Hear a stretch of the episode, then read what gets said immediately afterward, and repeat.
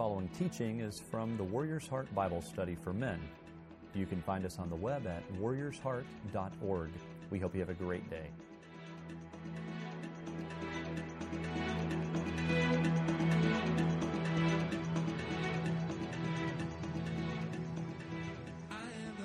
Young pastor who was a little frustrated because the roof on the church needed to be replaced and it cost quite a bit of money. So he had never done anything about a fundraiser before in his very young short career. So he was very nervous about it, but decided that he'd go ahead and preach a sermon and work on a presentation to convince the people this is something that they could all do together. So even though the uh, the figure was rather high for any one person, if you divide it among the people, uh, it could be very doable. Even though people still had to be very generous with their contribution.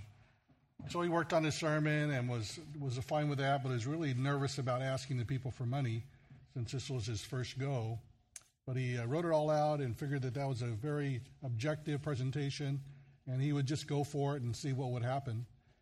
That Sunday morning, he got a terrible phone call, and that was that his organist was home with the flu. So she said that, "Don't worry, I've got a very good substitute. She doesn't never been to our church, but she's very good. So you just ask her to play anything, and she's very competent." And of course, uh, anything new and different like that in a plan gets someone like the pastor very nervous. So I said, okay, okay, well, I hope you feel better, and hung up and got to the church and greeted the, the substitute organist. And he was very nervous about the whole thing, so he wasn't very hospitable and says, look, at I've, I'm really not quite myself today. I've got this sermon. I got to ask for this money. Here's the order of service. Play these songs. And when I ask the congregation for the money, I don't know what is appropriate to play, but you figure out something to play right after I asked the people. And she nodded and smiled, no problem. So he preached the sermon, and the sermon went fine, but you could tell toward the end he was a little distracted. He, he stayed there in front of the congregation, explained to them the problem of the, the fix of the roof and needing a brand new roof. It's going to cost a lot of money. He told them how much it was going to cost. He says, I know that sounds like a lot of money, but if we all participate in this together, we can get it done. So I, I would just really like you to think very carefully and just ask you if, if you can give $100 to this great cause, I'd love it if you would stand. And so at that point, he turned and nodded to the substitute organist, who promptly began to play the Star Spangled Banner. I, I don't know. I don't know how you deal with people as a group when they've already got a fixation in their mind about something that they will not break loose from and change their minds about it. But there are ways. And one of the things is besides just the money thing, which all of us guys understand, there's there's something else that gets a fixation in the minds of people that alters everything in which they interpret how life goes. And that's the issue of death. Every one of us here, if we were to project onto the screen what it is about our lives as a representation of the things that we hope to accomplish, those things that we're just saying, if we can just get this done, if I can just accomplish these things, life will be really great. If I can do this and I can accomplish this and I can influence that, if I could put the five or six things down on a screen that says, these are the things I'm really trying to pursue. And all of a sudden, someone say, Oh, I understand your plan. Now, what would happen to the person that you love the most? Came right up to you right at this moment and says, Hey, I've got some bad news. I just got a call from the doctor and I've got terminal cancer and I've only got six months left to live. What would that do to your plans? Most of us as guys, we've thought about that occasionally, but really when we're in pursuit of trying to accomplish the goals that we have in our mind, we don't really factor in the idea that the person that we love the most would die. It's just not there. So, how in the world would you change your mentality or your perspective about life with regard to death in relationship to all the things you want to try and accomplish? The fear that would come, the panic that would come, suddenly the devaluation of the things that we are pursuing is no longer there. Well, we have a remarkable situation here from Mark chapter 8 and 9, which is a great perspective because Mark chapter 8 lays the foundation for Mark 9. And the, the promise that Jesus Christ made is based upon a horrible time of tremendous fear. Because the disciples are in a time of training, Jesus Christ is trying to input and infuse into their life these amazing lessons about faith. How you, as a man, representing me, can live a life successfully through faith. Now, this kind of life of faith is somehow eluding the understanding of the disciples. They're thinking one thing and Jesus Christ is teaching another, and they're not getting it. And all of a sudden, Jesus Christ says, Look at what, who, do you, who, do, who do people say that I am? And they say, Oh, they say all these other amazing things. None of them are, are accurate, they're all spiritual. And then Jesus Christ looks at them and then points out Peter and says, Well, who do you say that I am? Let's forget about the popular opinion because they're off base, they're inaccurate, they're not right. Who, Peter, do you say I am? Peter gives that great confession Well, you're the Christ, the Son of the living God. And that is an accurate statement, and Jesus Christ is incredibly pleased with that response. But he says to Peter and all the disciples, Don't tell anyone about this. We're a little confused about all that. So then, Jesus Christ, knowing, however, that he's got the world at bay, especially the leadership of the nation of Israel, because they've rejected the idea that Jesus Christ is the Son of God, that he's the Messiah. They have not accepted it. We know that because they credit all of his power to Satan, all of his teaching wisdom to Satan. This comes from the devil, the pit of hell, not from the heart of God or from the belief that we have in the Almighty. So we know that they've already rejected Jesus Messiah in their heart. So Christ, before they allow them to act on their unbelief, he holds them at bay. And now he gathers the disciples to teach them about how to live a life of faith. Because Christ knows that when he's gone, when the religious leadership have their way with him and take his life, they will now represent Christ on this earth with this great message of the good news. So he's trying to t- teach them up as fast as he can before he allows the religious leadership to take his life. So at this particular juncture, you have this tremendous dichotomy, a tremendous separation of the unbelief of the leaders of the nation of Israel, and now this incredible faith that disciples have. And so Jesus Christ is going to teach his disciples about what is to come in light of their lessons on faith. And he tells them, I must suffer many things, and then I must die. Now, the death of the one that they love, Jesus, totally throws them into chaos. In their minds, they're thinking to themselves, how on earth can this possibly be? What do we do? How do we handle this? This is crazy. You're expecting Jesus, whom we would believe is the Messiah, the one who's going to come and bring this kingdom that was promised to David and Abraham for so many generations, and we believe that Jesus is the Messiah. And now he's telling us that he must die. That's what it's like to put your life and ambitions on the screen with all your plans and suddenly say, well, what would happen if the most important person in your life suddenly tells you they're going to die? And how does that change your plans? That's what the disciples are facing. Jesus Christ, knowing that their fear of death and the fear of his death is suddenly putting them into a chaotic panic, Jesus Christ makes a special promise to these disciples in chapter 1 of verse, uh, verse 1 of chapter 9 of the Gospel of Mark. So, in light of that context, Jesus Christ says to them in verse 1 of chapter 9, And he said to them, I tell you the truth. Some who are standing here will not taste death before they see the kingdom of God come with power. You see what Jesus is doing? He says, All those dreams you had, all those plans you had up on the screen, don't worry about it. They're going to come to fruition. Don't let my death frighten you from those dreams because they are, in fact, the foundation by which those dreams are going to become a reality. Your hope with regard to the kingdom for the nation of Israel is going to be founded upon the reality of my death. Don't worry. And I promise you that the kingdom to come, some of you will get a glimpse of that before you die. That is Jesus Christ's promise. Now, when I look at this passage of Scripture, it's really about this promise that he gives. And you probably remember in your lifetime that these are incredible promises that people have given to you, that you've given to others. And as important as promises to you have been, the promises that you've given your children, your spouse, your friend, your co-workers, those have been fundamental to anticipation and expectation by others. But we also know that in this life, with all of our frailties, some promises are broken. Some of the things that we have said, some of the things that we have assured others of, we haven't been able to do those. In fact, sometimes we've even backed out. But it's been incredibly painful when others have backed out on us.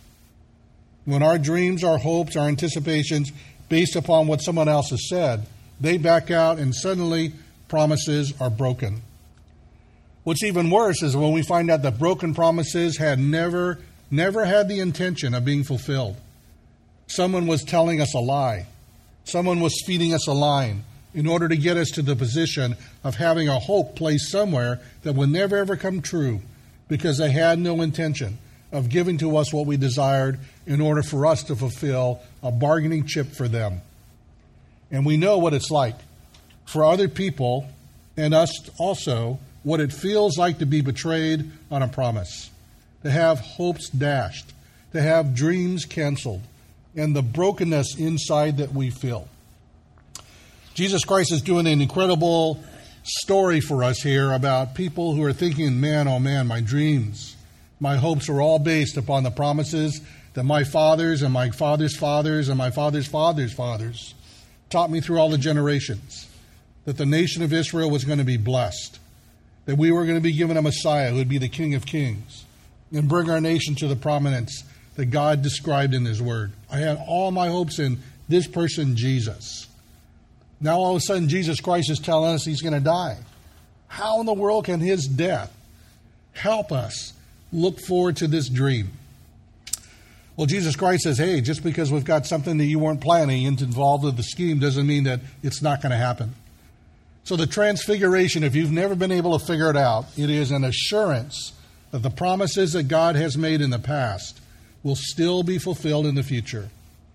And as closely as we are involved in a relationship with Jesus Christ, his death is not the nullification of the promises of the ages.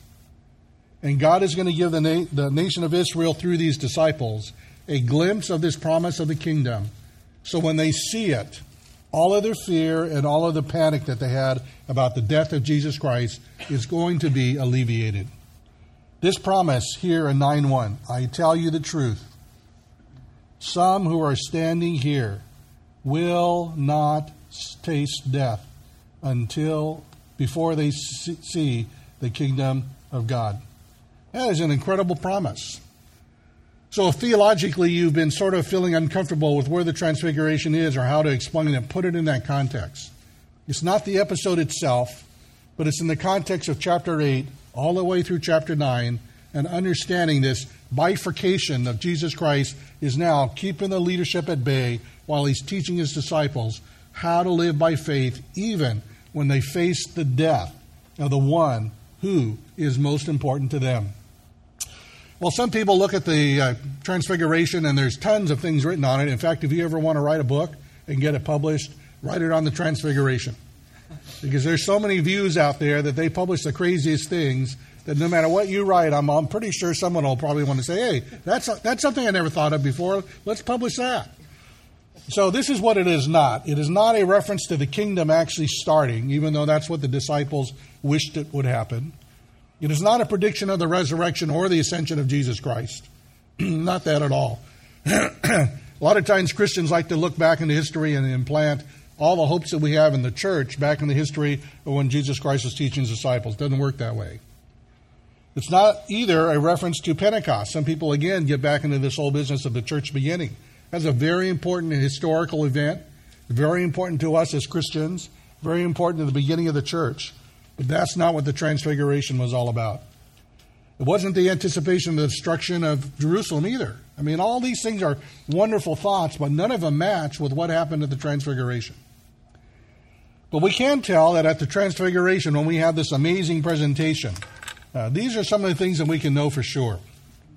So, this is what the scripture says.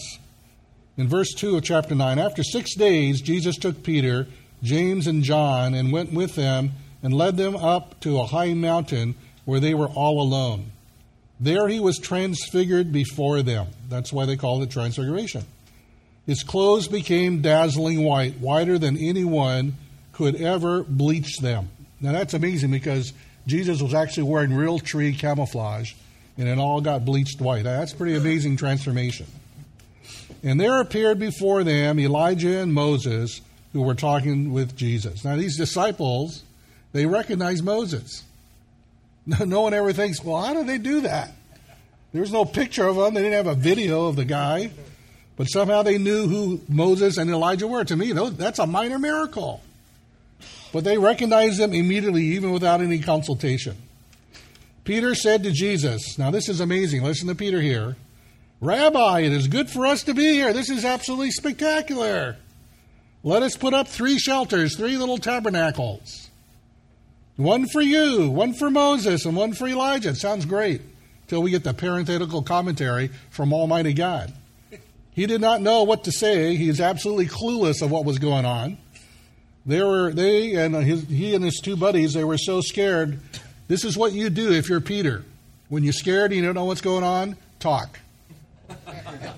the rest of us who have some sense, if we're scared and are confused, we shut up. But Peter here is demonstrating his amazing prowess to speak. Then in verse 7, a cloud appeared and enveloped them, and a voice came from the cloud. This is God, by the way, the Father. He's speaking. He doesn't even have to be introduced. Peter has to be identified with what he said, but the Father just speaks. This is my Son, whom I love. Listen to him.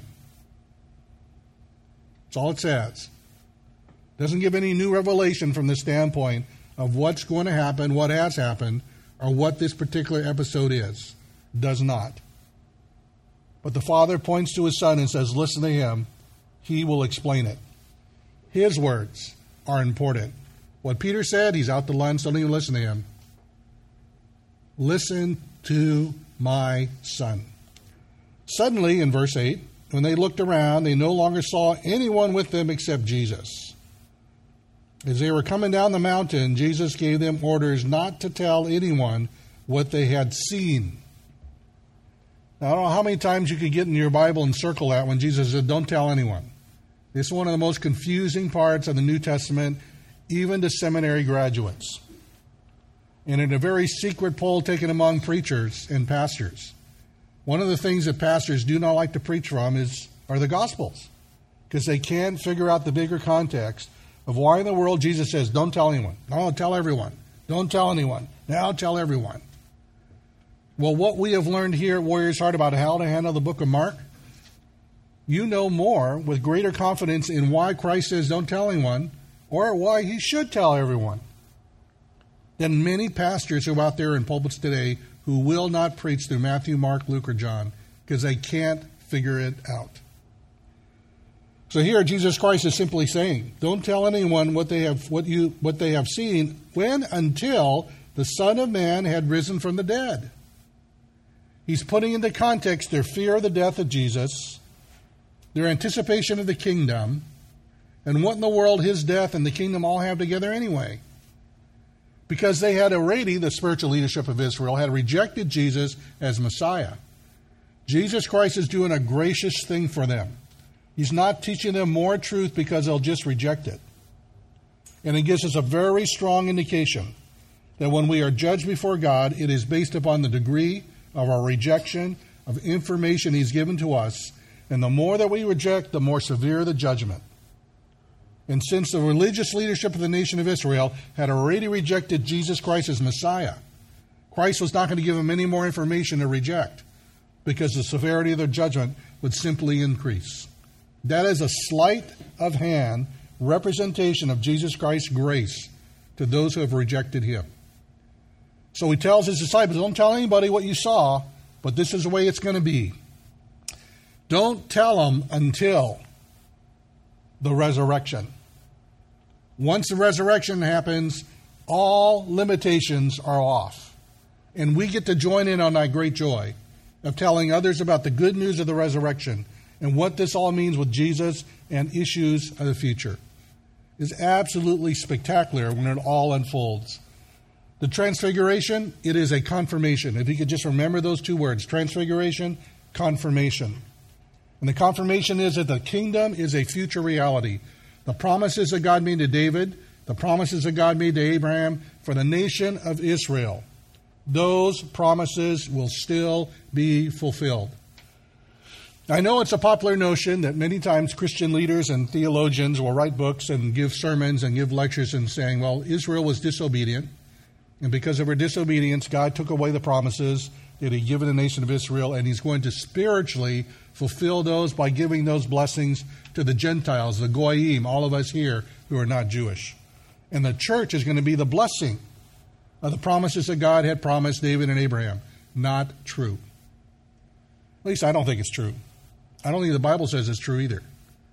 Because in the book of the Revelation, God promises and when the kingdom is established, He will give the nation of Israel not spiritual hope or spiritual blessing or saying, hey, you missed out, but thank God for your Gentile brothers and sisters who enjoyed all those blessings before you. God doesn't say that. He gives them dirt, He gives them real estate, and He promises and He delivers on what He has said to the nation of Israel. Next week, uh, I won't be teaching, but we're going to have two of uh, the individuals who are in the Israeli Defense Force. They're going to be here as guests and to tell you their story of why they love their country and why they fight for their, their people. And one of the things that we as Christians realize because of what we read in the Bible is we're not here to politically support the, the, the political system of Israel. We are not. But we love the people of Israel because they are the people of God. But even the people of God could have leaders up there who are saying some things and trying to move the country into place, or or different parties in that country who are doing things that are really in opposition to the will of God, and we don't support that just because they're Israel. But boy, when the people of Israel, the people of God, that God has a hand of blessing and a thumbprint on them, if they have something in their life going on, man, we want to cheer them on as best we can. And and I can almost guarantee you that at least one, if not both of these guys from the IDF who will be here next week, may not know Jesus but they are mesmerized that America gives them so much support. So they travel around the country and they, they get a chance to share their story with Christian groups. And maybe one of the best things that can happen next week is not what they say to us, but what we can say and pray for them as we push Jesus into their life. And maybe let them sense that we love them because they are the people of God, not politically, not ideologically, but simply theologically. That we are blessed as Gentiles because of what God did to you and your ancestors long ago that we're going to be blessed from. And let's show them what the love of Christ means in a nation that they are far from. When they are a little, country fighting for their lives, maybe not doing it for the right theological reasons, but theologically there is a premise of their connection with Almighty God that we can be a link of. So come, bring your friends. It'll be an amazing.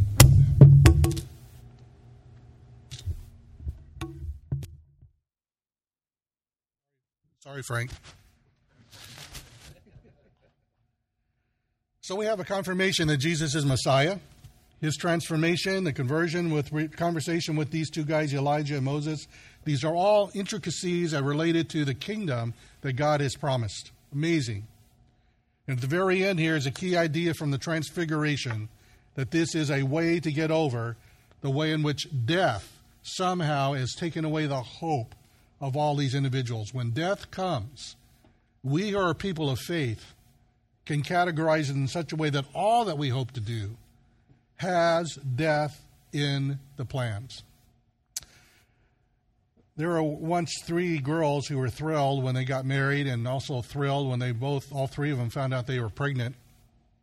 So they had a lot of fun going out together and having little female lunches where they have the little food, the little beverages. They really don't go out to eat, they go out to talk, and the food is just an excuse for them to talk. Guys would look at that and think, man, I, if I ate all that these three girls had ordered, I'd still be hungry so they did all these things. They went shopping and had a wonderful time anticipating these children being born, and it was really exciting. And then two weeks before, or two months before the, the due date for these girls, one of the girls uh, had a horrible physiological reaction to her pregnancy, and they had to go to emergency. They rushed them up to the neonatal center in uh, Portland, Oregon, and and I got a call at three o'clock in the morning because my wife was one of the three anticipating our first child, and Ellen was the one who was up in the hospital, and I was her pastor, and so I rushed up to the hospital. I'd never been in the neonatal center before, and it's amazing the security for against germs and the people who come in. But as soon as I told them I'm the pastor, they just gave me the royal treatment, rolled out the red carpet, let me come in, uh, scrubbed me down two times, went through several security doors, went into this place that was just filled with amazing equipment, and I, I saw my friends who were part of the church over there, and I rushed over, and uh, the baby had been born, but the baby had all sorts of problems. This little preemie, and when it was born, it didn't have a thumb on the left hand, but that was only the beginning of the first thing I saw, and on the inside of this little life, there was no connection between the throat and the stomach. So a lot of things just were not formed well, and the baby itself was struggling and high fever. And all of a sudden, the baby started to grimace, and the whole body tightened up. And the doctors and the nurses rushed over, and they, they did all that they could. And I said, What's going on? And the doctor turned to me and says, The baby just had another massive stroke, hemorrhaging in the brain. It's the third one that's happened since it's been born.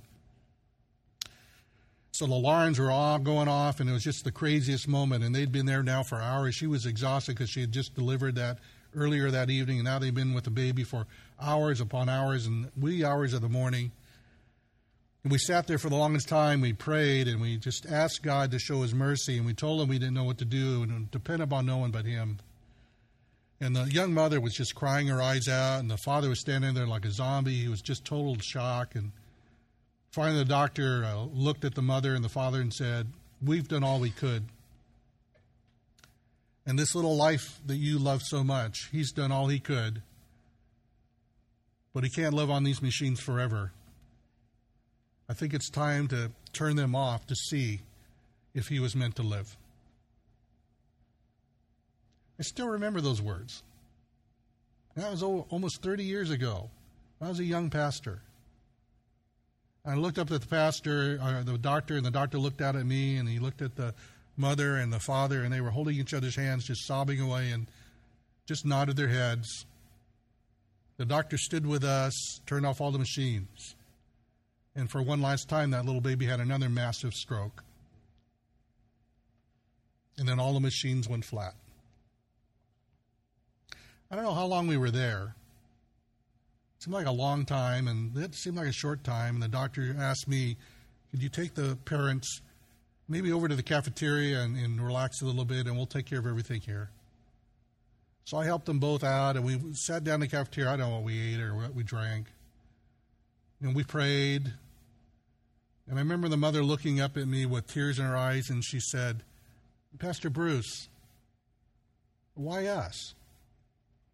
We had all these wonderful dreams we had all these wonderful plans. I said, I can never explain to you, Ellen, why God brings trials to some and not to others. I do know that He cares for us deeply when trials come our way. And death is one of the greatest trials of all. And she looked at me and says, Pastor Bruce, my faith isn't this strong. You're a pastor. Why couldn't this happen to you instead? You're stronger than I am. Your faith is greater. And I think the first time in that moment, I think I had a tear in my eye. I thought to myself, you're giving me far much too credit. I don't know what my plans would be like if suddenly God took my firstborn child like he's taken yours.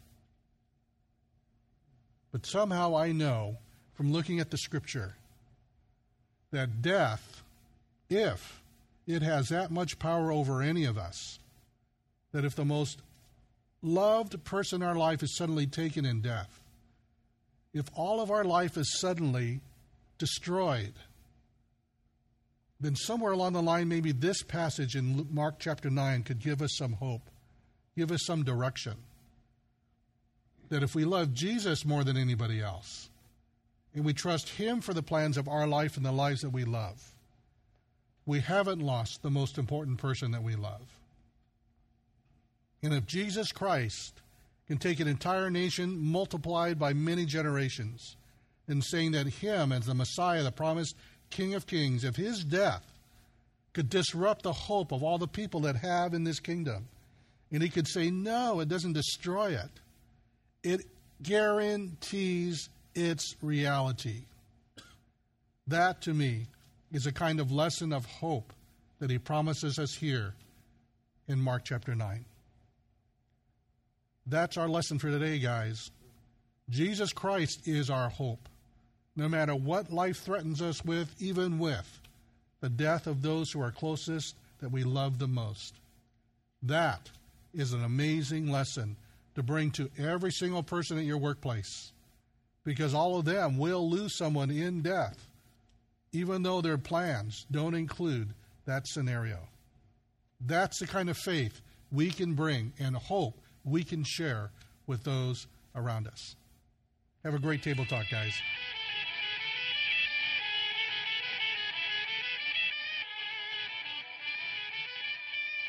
Thank you for joining us on this week's podcast. We hope you can join us in person. We meet Thursday mornings at 6:30 a.m. in the Fellowship Center of Houston's First Baptist Church. For more details and to register, you can visit us on the web at warriorsheart.org. That's warriorsheart.org. We hope you have a great day.